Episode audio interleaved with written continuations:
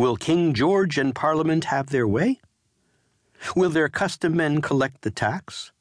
Will the tea company say, Who sells the tea? Let them try.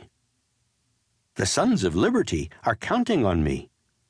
Off I go to slip in and out of shops and houses, share the notice about the final meeting at Old South, pass the secret to the patriots, and listen to the tittle tattle from the loyalists. Midnight is the deadline when the tea must go or be taxed. What will happen now?